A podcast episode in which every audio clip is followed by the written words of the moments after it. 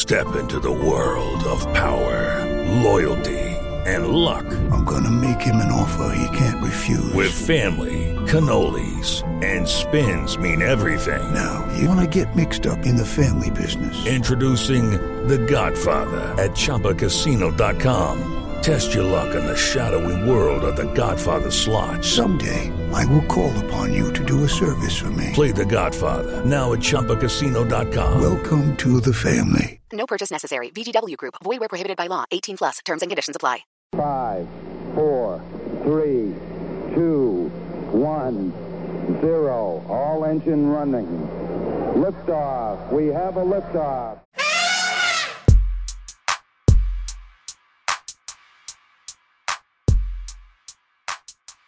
And welcome back into the Bama on Three show. This is your host, Clint Lamb, sitting here once again with Jimmy Stein. Jimmy, how are we doing on this Monday morning? You feeling like a like a Heisman Trophy winner? no, I don't know what that feels like. Uh, no, no, what I feel is uh, uh, this is my one of my favorite weeks of the year. You know, it's signing day, so I'm a little overwhelmed from constantly refreshing my screen. I probably spent more time online this weekend than I ever have, which is saying a lot. Partly uh, just staying in tune with news, but also texting and calling sources and friends, and and uh, just trying to get a handle on. So so it, it, was a great weekend because of Bryce's win and the basketball win. But uh, I, have been sort of immersed in uh, in the recruiting, Alabama recruiting, the last three or four days. Yeah, and I think we both have. Uh, you got to be right. I mean, it's there's different processes to this and they all kind of work together. You got the new crop of guys who are coming in. How do you sell those guys? You sell them on the current guys you got and you know how they're doing. You sell them on the ones that are leaving and the ones that have left and how they're doing in the NFL.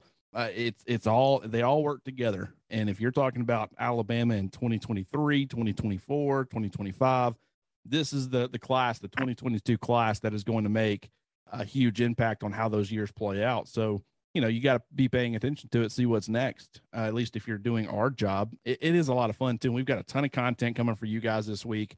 We actually were doing the content plan before we hopped on here. I know that Jimmy knows a lot about recruiting. I know that I keep up with it. I'm not one of those people that has my ear to the ground and, and have a bunch of sources in the recruiting world that's going to be able to give me inside nuggets, but I follow it very closely. And uh, so we'll be bringing as much content as possible. And then I'm sure we'll be doing something on Wednesday, kind of recapping what happened, what we think of the class, favorite prospects, um, strength and weaknesses of the class, things they still need to work on. Because now it's kind of like, even though the NFL is a little bit different, uh, you have the free agent period where you go out and you sign guys. Then you turn around and you have the NFL draft. Then you can go out if you know if you didn't fill all your needs through the NFL draft that you had remaining, you can go out there and find a guy on the free agent market college football used to not be that way. You know, whoever you sign in your class, if you had a weakness, well, there's that's the weakness. I mean, you can't really do anything, at least not for that next year.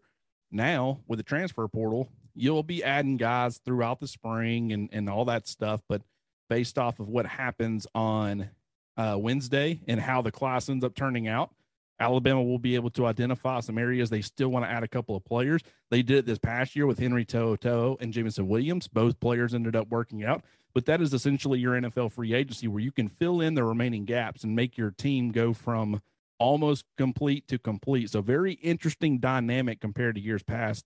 Oh yeah, well uh, it, it's it, we, we talk about so much on the show, but the biggest changes in in maybe the last 50 years in college football all happened in the past year.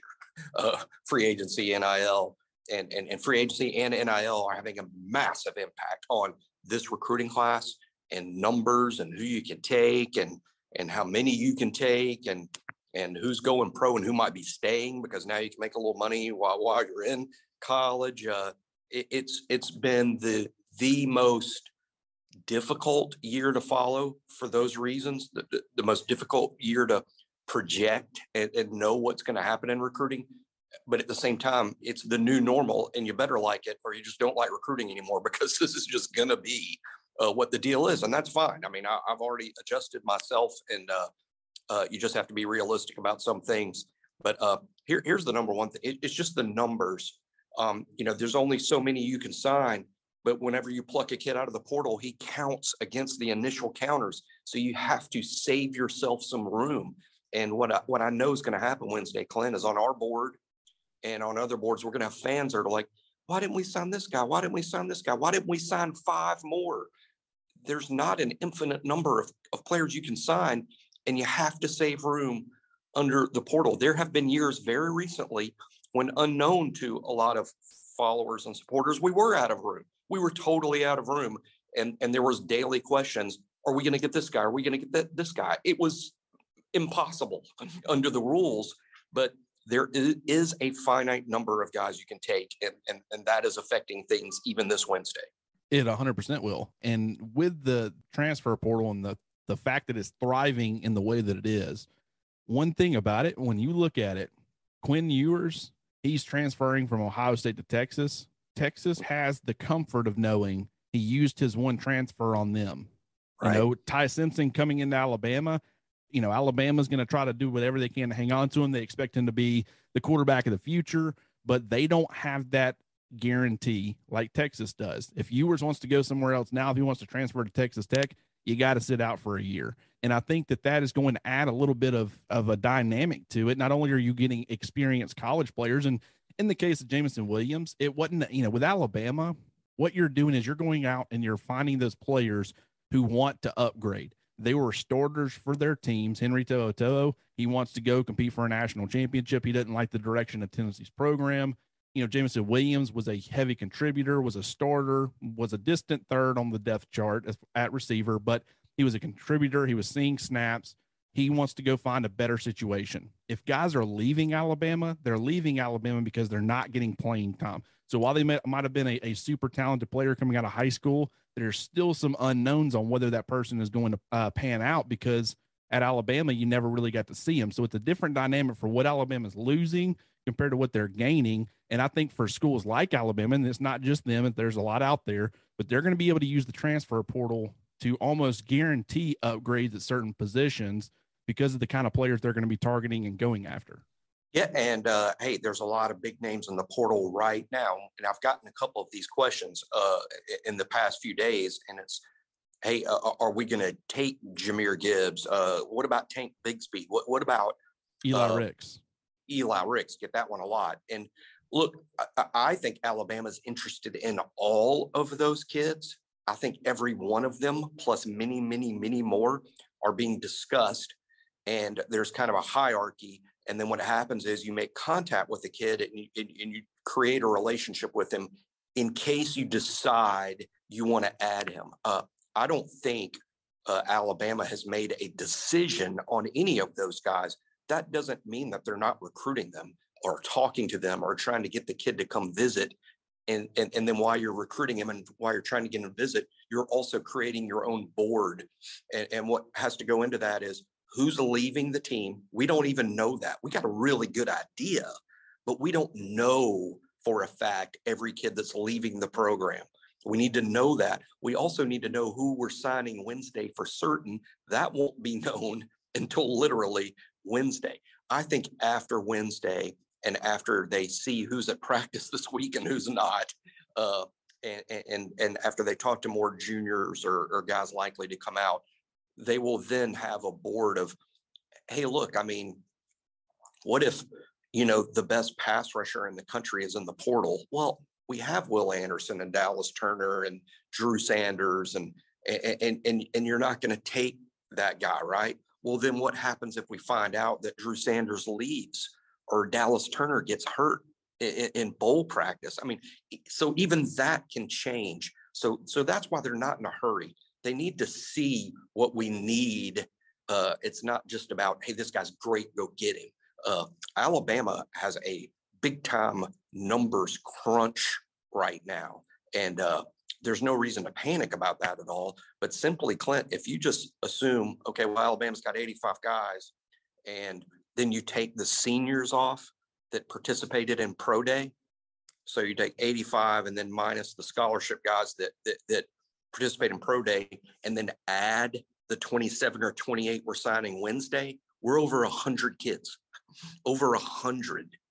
So keep in mind, people, Alabama's got to lop off before they can just add more than 28 like people want to do. So it, it's all a a moving numbers thing, and uh, Nick Saban's the best that's ever done it, and he's going to do it great again.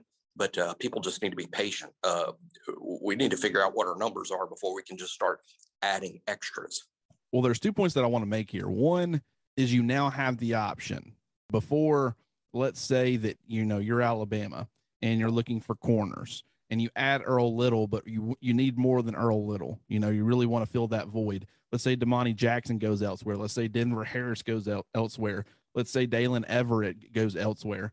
You know, before Alabama, if they really needed numbers, they'd have to go and find a guy, you know, a three star guy and offer him late and try to pull him, see if they can't get him to to come on board.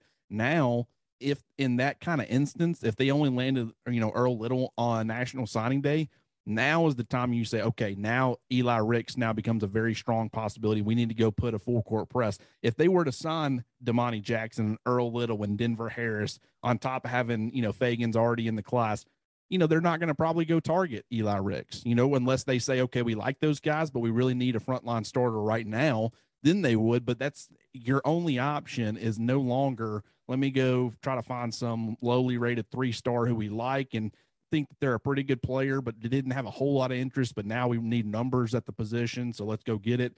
Now you go look at a former five star corner in Eli Ricks, and maybe that's the guy you go and add. And so that's the kind of dynamic change uh, going right. from where we're at to where we're at now. And one more point: these freshmen that we're recruiting are the best in the country. Earl Little is fantastic. Uh, Daylen Everette is fantastic. Dominique Jackson is fantastic if you just go and announce, like a lot of our fans want to do, hey, why haven't we taken Eli Ricks yet? Now you may have cost yourself one of those freshmen. Yep. You know, they, yep. they're going to start too. They think they're going to start too, and they might. But when you go take someone that everyone and their grandma knows as a starter, now you hurt yourself with those kids. So that's why you have to wait till at least Wednesday to come and go before you go pluck immediate starters out of the portal. But as we know, fans fans must be some uh, Greek or Latin term, uh, uh, you know, for having absolutely no patience at all and wanting the answer right now. Uh, you just have to be a little patient when it comes to that issue. You do. You you really do. And how are scholarship numbers being? Do you, do you have any idea how they're being impacted from COVID? I mean, obviously last year yeah. a lot of guys were able to return, but everybody got an extra year of eligibility. And so how they, how are they managing the whole over 85 scholarships? it's it's it's crazy but this is what we're dealing with right now and i know fans will just hear this and they'll go oh well they'll make an adjustment later how do you know that when nick saban and greg sankey don't know that so how do you know that yep. this is what the situation is right now every single player that was playing college football in 2020 played a season that did not count it's almost as if just pretend that 2020 did not count, it didn't happen. So it didn't affect anyone's eligibility. If you were a true freshman eligibility wise in 2020, then you're a true freshman again eligibility wise in 2021. Technically, eligibility wise, Bryce Young was a true freshman again this previous season. Okay. So that's one thing. Well, this past year, what the NCAA said was hey, look, because of that extra year of eligibility, y'all are going to have some super seniors, guys that are actually playing their fifth year of competition that were seniors last year, and now they're seniors again. We're going to call those super seniors. They won't count against your numbers if you bring them back. Alabama only had two Brian Robinson and Chris Owens. They were out of eligibility, but because of COVID, they're given an extra year. Brian and Chris Owens were able to play college football again because of the COVID eligibility rule. Thus, Alabama was able to have 87 players on scholarship this past fall, but there were only two. So, this is the problem now. Those extra years are still out there. The COVID eligibility rule is still in effect, but that super senior rule was only for this year. So, you got to be at 85 next year. Doesn't matter that you have seniors or juniors still playing college football that otherwise would be out of eligibility if it wasn't for COVID, they count. So as of right now, you got to get back under 85 for for for the spring semester, to my knowledge, the spring semester.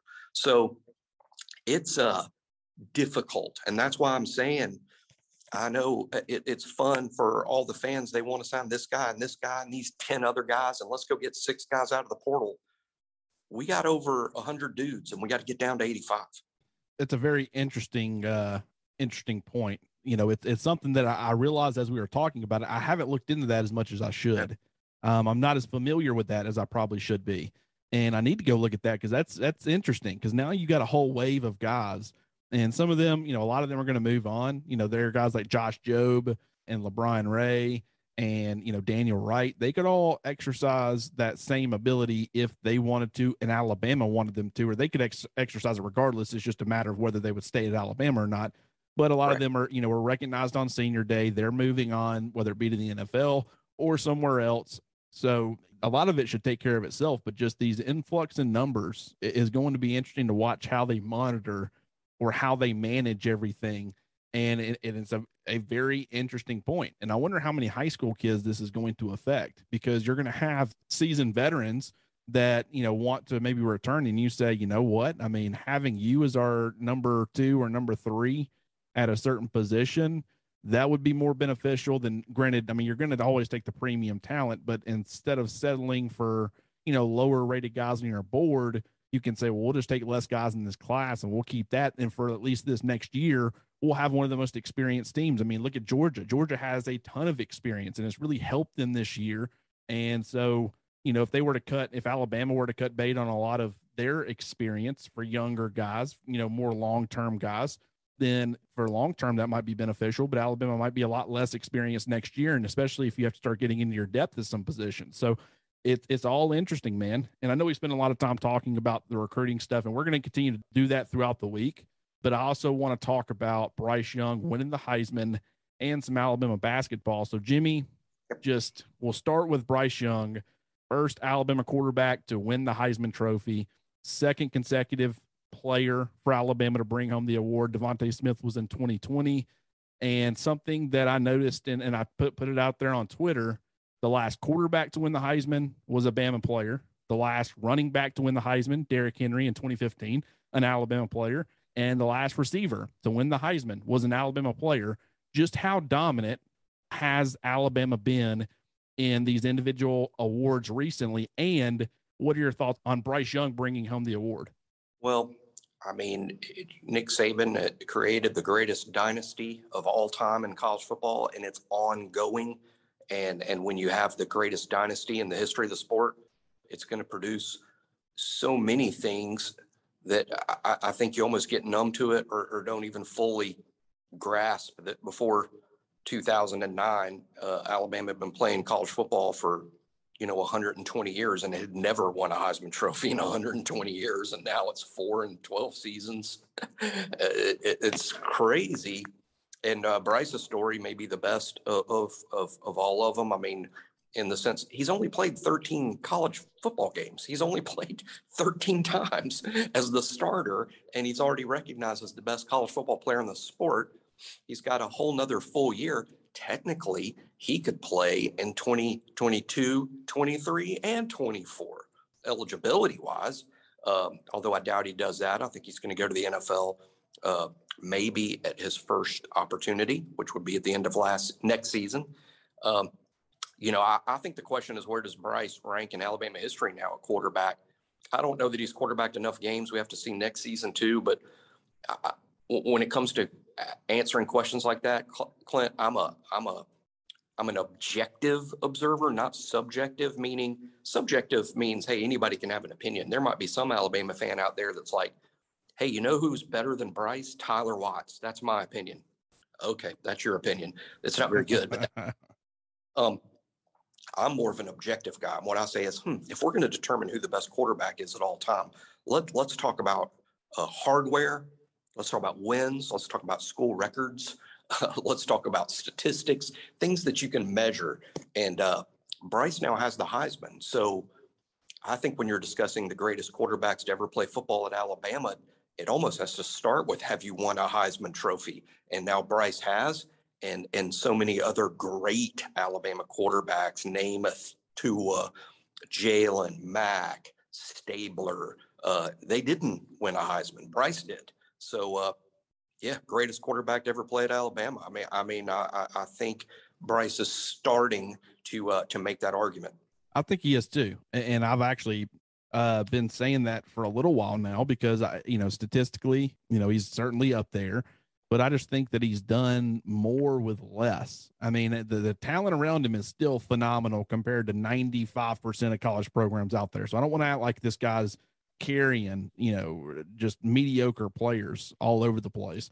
That's not the case. I'm simply saying that when you look, I mean, I imagine what Bryce Young has done this year, and then imagine him behind last year's offensive line with two more first round picks and John Metchie. You know, you wouldn't have had Jameson Williams, but you would have had Jaylen Waddle. Well, I guess he gets hurt, but uh, he's at least available for the first few games, and of course the the national championship game, and then you got DeVonta Smith, another Heisman Trophy winner that would be you know on the roster as well. You'd have Najee Harris, and I'll say this: I'll, I'll argue until I'm blue in the face with this.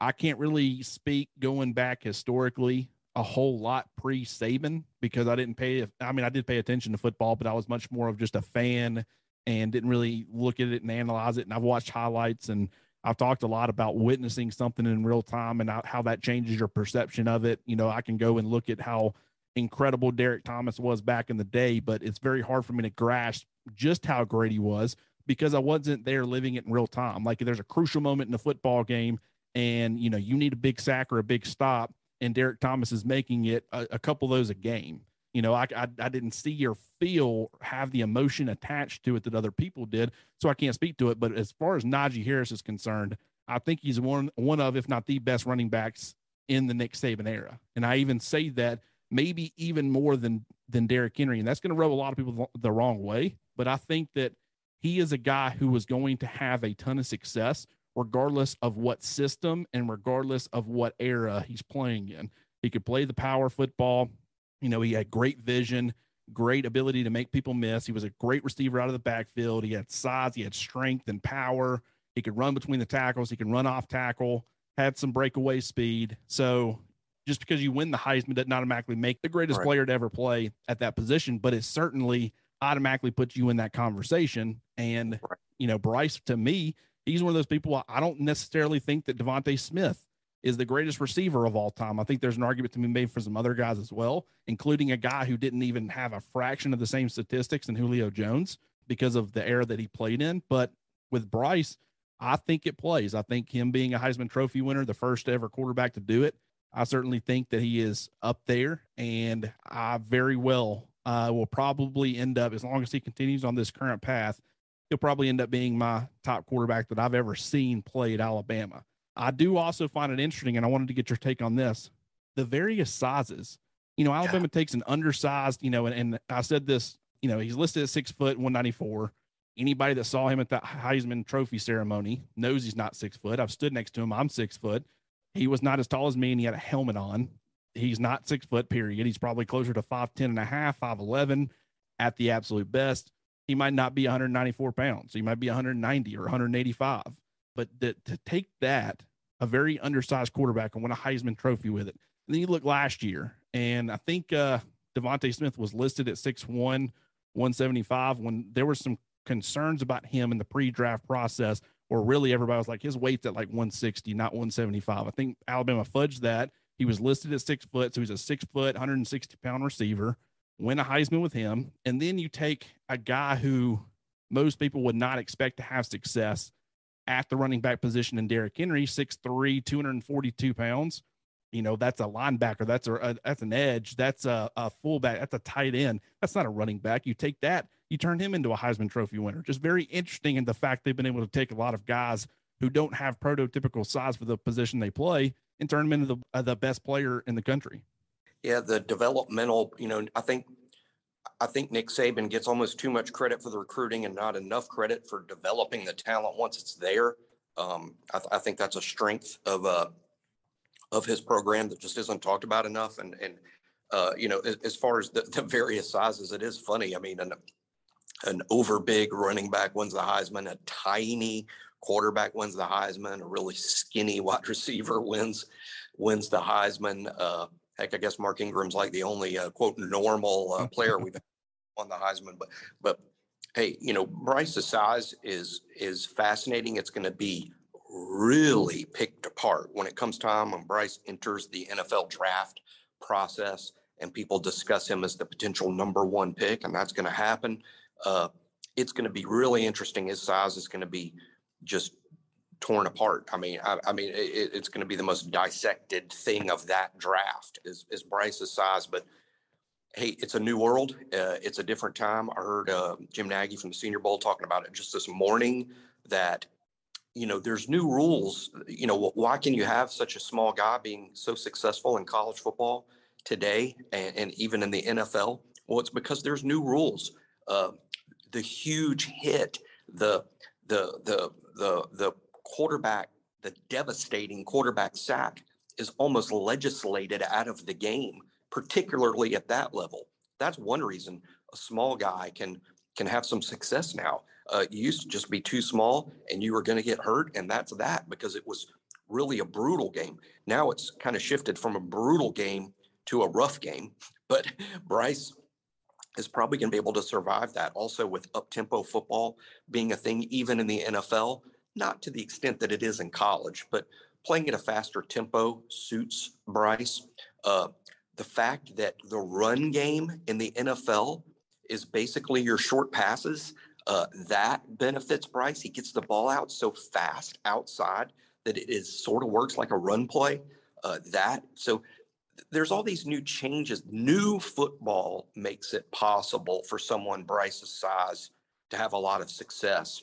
But one thing is a fact, no matter what anybody says, I guess it's irrelevant. But if if this was 1983, 1983, that doesn't seem that long ago to me because I'm old. But if this was 1983, Bryce probably doesn't get the opportunity to play quarterback at modern day, to say nothing of Alabama in the NFL. That would right. be a, joke. it would be a joke. It, it would be he would have a 0.00 chance of playing quarterback at Alabama or the NFL at his size. Um, and, and, now, and even at modern day, which has probably you know the backup quarterbacks at modern day are, are future Division One players.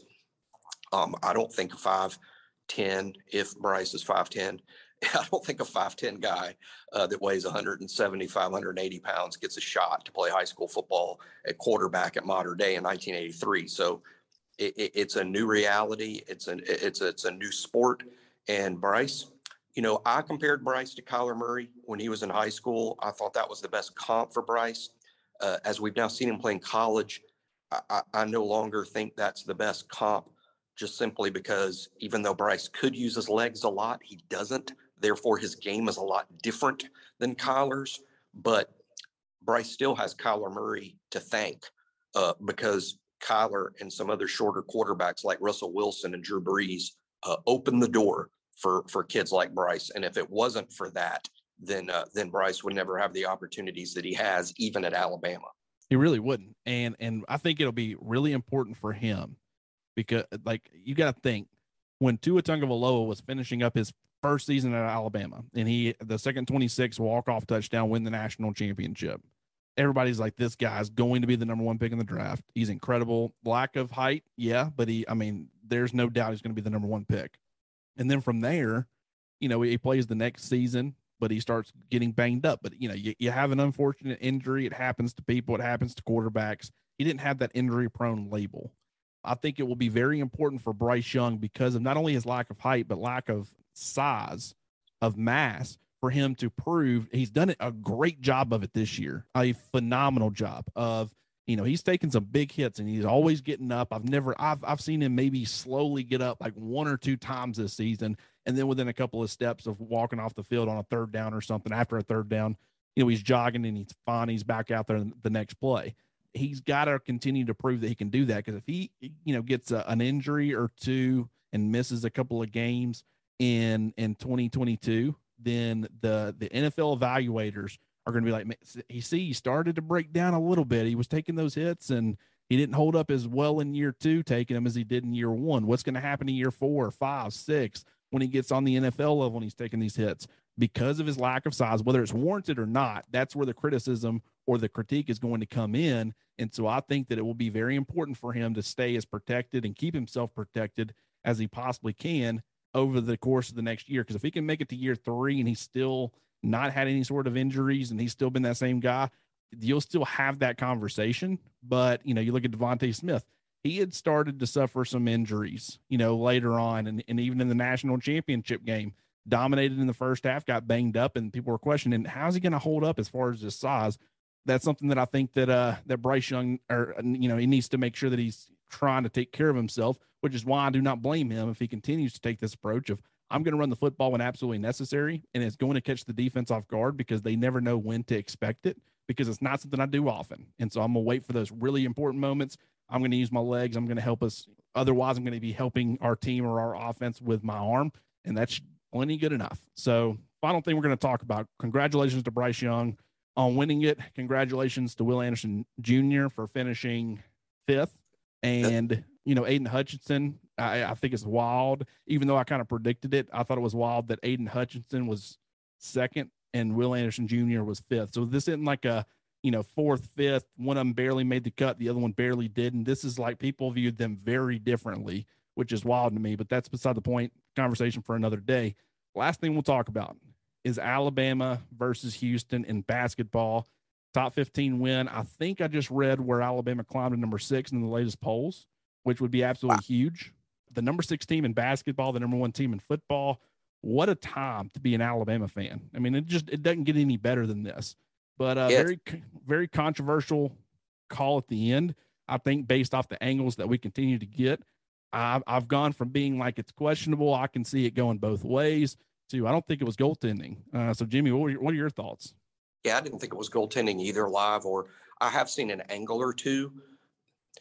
put it this way, I think it's close enough to where I understand why Houston was upset, wanted a review, and thought it was goaltending. I mean, I get why they were upset because it wasn't. I mean, it wasn't 100% clear, but I think the more angles we see that that you don't get the benefit of live, to me, it wasn't goaltending at all. Uh, this time at Alabama reminds me of a few years ago at Florida when they won the national championship in football and basketball uh, the same seasons, the same season, uh, and then, and then we're real. Comp- I guess that was that was uh, early in Urban Meyer's career at Florida when Billy Donovan was the basketball coach, and they were just a threat to win the national championship in both sports every season. Uh, that's what it kind of reminds me of. You know, I, I'm sure I'm the wrong person to ask because I'm an Alabama fan about how good is this Alabama basketball team. Well, I don't know if I'm the right person to ask because uh, I'm so biased, but here's what I'm not biased about Houston basketball. I, I could not have been more impressed with how good they were. Um, they're just a team that looked good. They looked like a team to me that could win the national championship. And I'm not being far fetched because they made it to the Final Four a year ago. So, yes, this is a Final Four program. We know that. Uh, they look like a national championship type team to me. I know they're good. I saw them with my own eyes. I'm like, dang, that's that's a good team. And uh, Alabama beat them. Alabama beat them. Uh, even with the controversial call at the end, let's say it went the other way and it was a Houston win by one point. That to me means, you know what, we can we can beat them. we only lost by a point. Um, if Alabama is as good as Houston, and apparently they are, then Alabama's a damn good basketball team, very capable of winning the national championship this year. And if you're capable of winning the national championship, I'm, I'm not uh, advocating we rest on our laurels or anything like that. Nick Saban wouldn't be a fan of that. What I'm saying is, look, Nate already built it. It's built. Nate came here to build a, a program and a team that can win a national championship. It's year three. Put a big check mark by it. Done. Alabama is capable of winning the national championship. Now, I think they've proven it in these last two games against big time truly elite competition. Alabama wins both games. Uh, Alabama is just simply announcing itself, Clint, as just as elite in that sport as they are in football on the short list of teams that can win the whole damn thing. Which is wild. I mean, because really in basketball, the goals are different. In football, you know, especially at a place like Alabama, the expectation has become national championship. If you don't win a national championship, it's a disappointing season.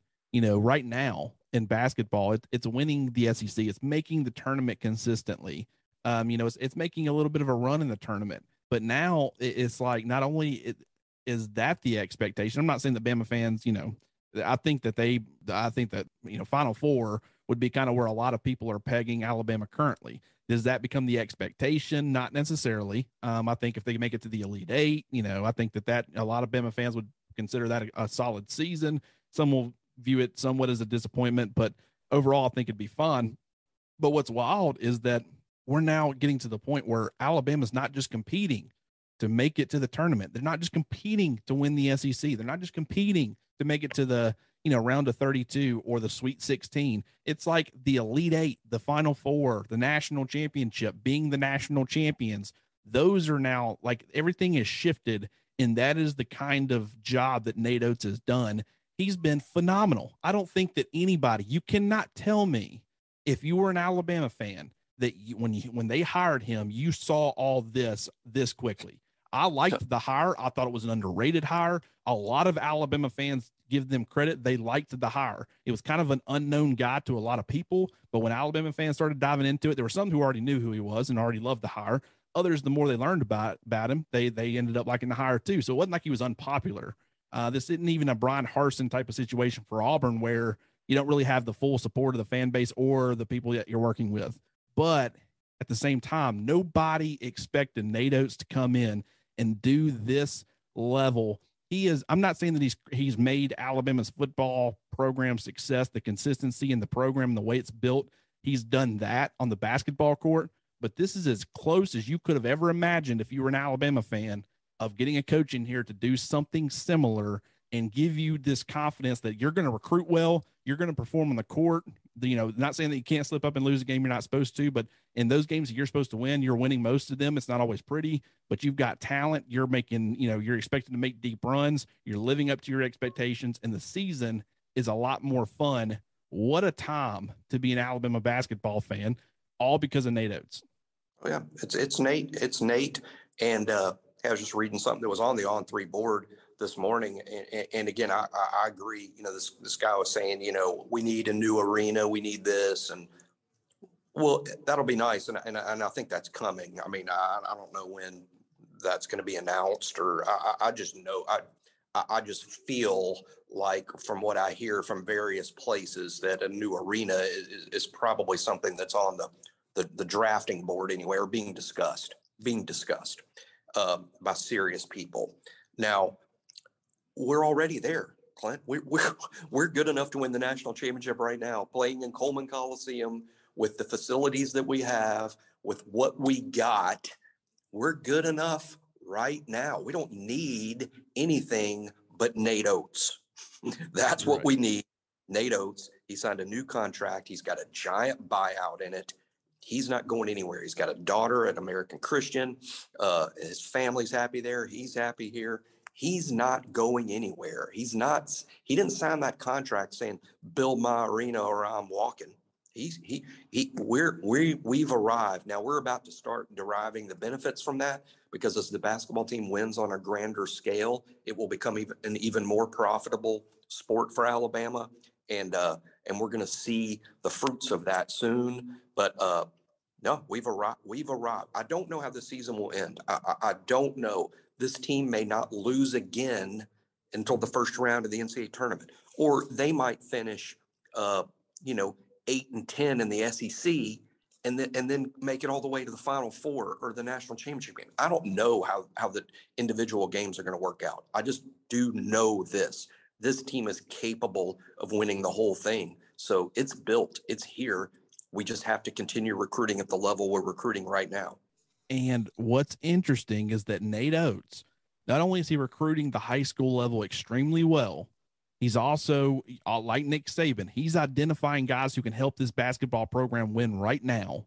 And he is going out there and he is getting a lot of the targets that he wants. You know, Nimari Burnett, I don't know how much he would improve this Alabama team. They're already really good. No doubt he would make this team better, at least from a depth standpoint if he was available. But you go out, you get him, Noah Gurley. I understand that you know not everybody's thrilled with him at all times, but that is a guy that a lot of programs around the country coveted. Alabama goes out there, they get him. You know, Jahvon Quinerly, even before the transfer, the one-time transfer rule passed, Nate Oats was going out there. He was getting bringing in guys like you know former five-star talents like Jahvon Quinerly to come in. Look at the impact that he's made. He is doing everything that you could possibly ask. And you look at Coleman Coliseum against Houston on Saturday, uh, yeah, on uh, Saturday night. You're talking about an environment that very few people, at least my age, have ever seen in Coleman Coliseum. And that is going to start becoming the the norm. That is going now, granted, there are going to be games where there's not a ton of people because it's not a great team, and there are going to be people who are upset. That's going to end up happening. Even at Alabama football games with what Nick Saban has built, you still see games where they're playing Mercer and stuff, and you look up in the upper deck and there's a lot of empty seats, and you know that upsets you. So th- that's not what I'm talking about. But I, I'm I'm saying you you know that first SEC game that's in Coleman Coliseum. I think it's on December 29th. I'll actually be in Dallas at that point, but um, I, I don't remember who the opponent was. Tennessee, Um, I think I think we play Tennessee first. yeah, I think I think you're right. I think it is Tennessee. Coleman Coliseum is going to be absolutely packed for that basketball game. You know, you look at it, you know, Houston, and I understand Houston's a top 15 team, but look at the environment that was created. This is a very hungry fan base, and it's something that you're you're getting to watch it be built. You know, Nick Saban has built such a well-oiled machine that as Alabama fans, it's like you're on top there. You know, it's just it's riding the, you know, you're at the top of the mountain. It's just a matter of staying up there. With the with the with the basketball program, you're getting to watch greatness be created by Nate Oats. It's a completely different approach. It's a completely different dynamic, and it's a lot of fun to watch. So, very impressed with the job that he's done. And I mean, I've, from everything that we've seen, there's nothing that leads me to believe that this Alabama basketball program is not going to be relevant, extremely relevant in the national championship picture annually. I can't even say that word, that other word. I always struggle with it. Um, but from now until the end of time, man, I mean, it's it's incredible. And uh, it's the, the fruits of playing this unbelievably brutal non-conference schedule. I mean, it doesn't even stop. I mean, now you're at Memphis tomorrow night. I know Memphis has lost more games than anticipated, and their fans aren't crazy about their one-loss record, but that doesn't change the fact that they have two guys in their lineup that are going to be lottery picks. Two. You have to play two lottery picks. So uh, at Memphis, um, this is a really talented basketball team that we're playing tomorrow night yet again. And uh, but hey, when you when you test yourself like this in the non-conference, playing all these good teams, uh, when the conference game starts, Alabama knows exactly what they are, what the strengths are, what the weaknesses are, what to coach around, what needs to improve. Uh, that's the, the the beauty of this non-conference schedule. There's no guesswork anymore. That they've already played multiple teams as good or better than what they're going to see in the conference. So uh, the fact that they've gotten through it with this one loss record is incredible because this has been a brutal schedule. Alabama, the last few years, frankly, even going back to the end of the Gottfried era, Alabama's done a really good job with scheduling non-conference, I think, in terms of what they schedule, but it's never been like this where every week you're just playing uh every week you're just playing somebody really good. Absolutely. And I mean, you look at Memphis and speaking of them, I mean, they lost by, you know, close to 20 against Iowa State. And I think that kind of caused a spiral. You know, then you go to Georgia, you lose a game by three points. You go to Ole Miss, you lose a game by four points. And then by that point, you're on a three game losing streak. Things are not going well. You play Murray State and you lose that game by two to make it four straight losses in a row. They were undefeated up to that point. Um, now you're playing Alabama. What better way to right the ship and get your program or your your season back on track than beating a top 10 team in the country, a top 8, a top 6 team in the country in Alabama. So it is they're a talented team. Uh, There were a lot of expectations going in. They're it's going to be a tough matchup for Alabama or it's going to be a tough uh, game for Alabama, so they need to be prepared and I'm excited to see it, but just we've kind of run along on this podcast, which I knew we would because we had so many different things to talk about. And the recruiting stuff lasted a little bit longer. But dude, this is this week, you know, you got basketball, but this week is recruiting, baby. You know, that's that's going to be the focus. And so we wanted to give that plenty of attention today as well. So it's going to be it's going to be a fantastic next couple days. Jimmy, as always, I appreciate you hopping on here with me. This is always a good time. We've talked about it. We could do this for 10, hou- 10 straight hours and, and never lose interest. You know, we're never going to give people the excitement that that Zoo and Hunter Johnson did last night in that Twitter space. Never going to bring it quite like those guys did, but we're going to try to provide you with as much information as possible and let you chew on it. And hopefully you can go to work or whatever and share what you've learned and, and make it sound like it's your own idea. So that I, I guess, that's how it works. Uh, anyways, Jimmy, I just, I appreciate you so much, man. Oh no, thanks. And uh, man, I can't wait to uh, you know tomorrow and on Wednesday just jumping into this class. We did a projected class, an updated projected class again this morning on the the Bama on three message board, and uh, everybody needs to read that and and and know that's what what what we think as of this minute And any minute I can get a text from someone or a source that would have me uh, changing that projection because that's how it works here in the final week. Yeah, It's exactly how it works. We, you know, they're high school kids. We don't know exactly what they're doing. But, anyways, I, I appreciate you once again. I appreciate the listeners as always. And we will talk to you guys tomorrow. This has been the Bam on 3 show. And I'm your host, Clint Lamb.